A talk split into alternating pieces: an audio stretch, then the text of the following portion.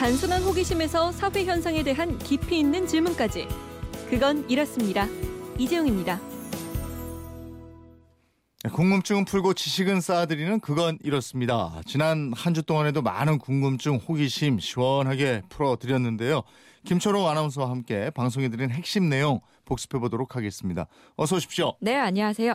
지난 월요일이었어요. 불꽃놀이가 언제 시작됐는지 그 기원 알려드렸죠? 네, 그렇습니다. 불꽃놀이는요, 폭죽으로 만들어내죠. 폭죽, 말 그대로 대나무를 터뜨리는 겁니다.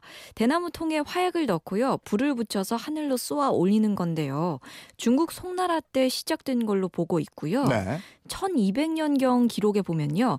당시 저자거리에서 폭죽을 터뜨려서 귀족하고 서민들이 즐겼다는 기록도 있고요.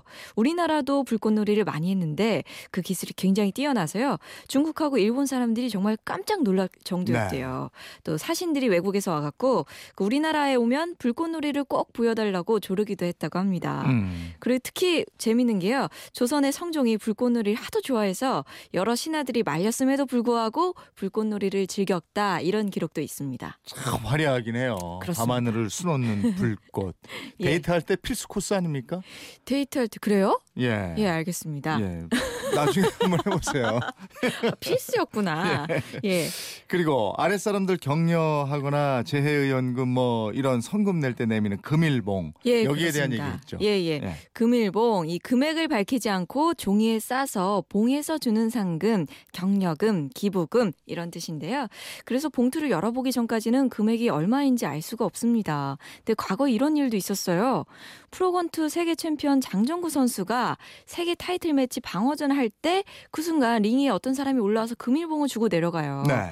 이 봉투가 하도 두툼해서요. 기대를 잔뜩 했겠죠. 근데 봉투를 열어봤더니 그냥 종이를 지폐 크기로 잘라놓은 가짜였다. 음. 이런 일화도 말씀을 드렸습니다. 정말 황당했어요. 음. 그리고 일반적으로 이게 일반적으로 높은 사람이 아랫사람에게 내려 하사금 형식으로 많이 이용을 했기 때문에 네. 너무 좀 권위적이고 특권 의식이 배어 있는 행위다. 이런 지적도 있다 말씀드렸습니다. 네. 그리고 아직 그 과거 왕조 시대 뭐 권위주의 정권 시대에 쓰였던 용어들 가끔 나와요. 예, 그렇죠. 언론에서도 이런 용어들 사용 좀 자제할 필요가 있겠다. 이런 얘기도 그때 좀 나눴어요. 네네.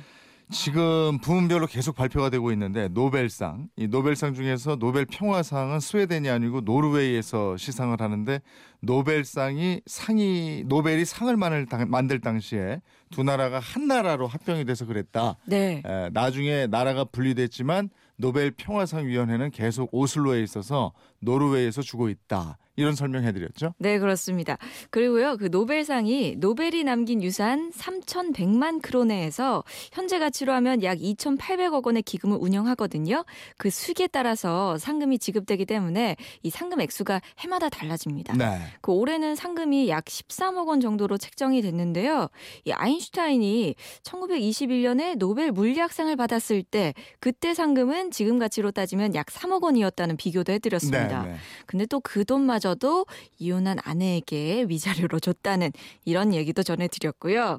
그리고 또 노벨상을 공동 수상할 경우에는 이 상금을 또 나눠서 드린다는 말씀도 해드렸습니다. 네. 예. 그리고 다른 예 하나 더 들면서 이 예. 노벨상 받는 분들 위에 아내들이 있었다. 뭐 이런 얘기도 했었어요. 예, 나는 아내들 정말 아 이 남편들이요 아내도 참 똑똑한 아내로 잘 골랐었네요. 예. 과학자들이. 어, 그때 들어보니까 예. 예지력이 있는 분들이었어요. 그래요.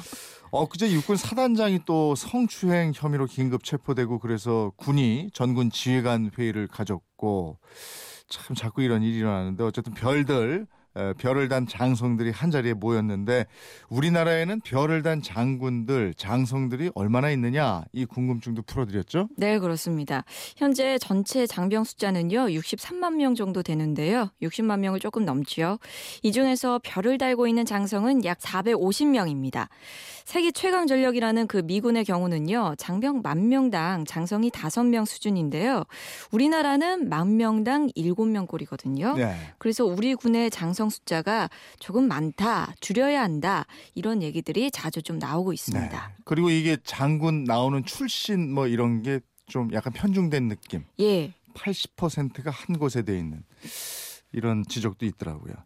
에, 흔히 장군이 되면 100가지가 바뀐다 할 정도로 정말 많은 게 달라지는데 그리고 합동 참모 의장을 비롯해서 육군, 해군, 공군 사령관, 육군 1, 2, 3군 사령관, 한미연합사 부사령관 등등해서 별이 4개인 대장은 국방부 차관보다도 서열을 높게 치는데 요즘 사단장 성추행이니 구타 사망 사건이니 탈영이니 군에서 벌어지는 각종 사고나 추문 등을 보면 참 국민 모두가 답답해하는 부분이 있습니다. 김초롱 아나운서는 네, 군 면제 그렇죠. 그렇죠. 예. 여자로 태어나서 동생이죠? 동생, 남동생. 예. 예. 남동생은 군필인데 군필? 예. 예, 그, 그, 뭐라 그래야 되죠? 이 지역 지역에서. 지역 방위를 예. 담당하는 예, 그랬습니다. 알겠습니다. 김초롱 아나운서 한 주 동안 수고하셨습니다. 고맙습니다.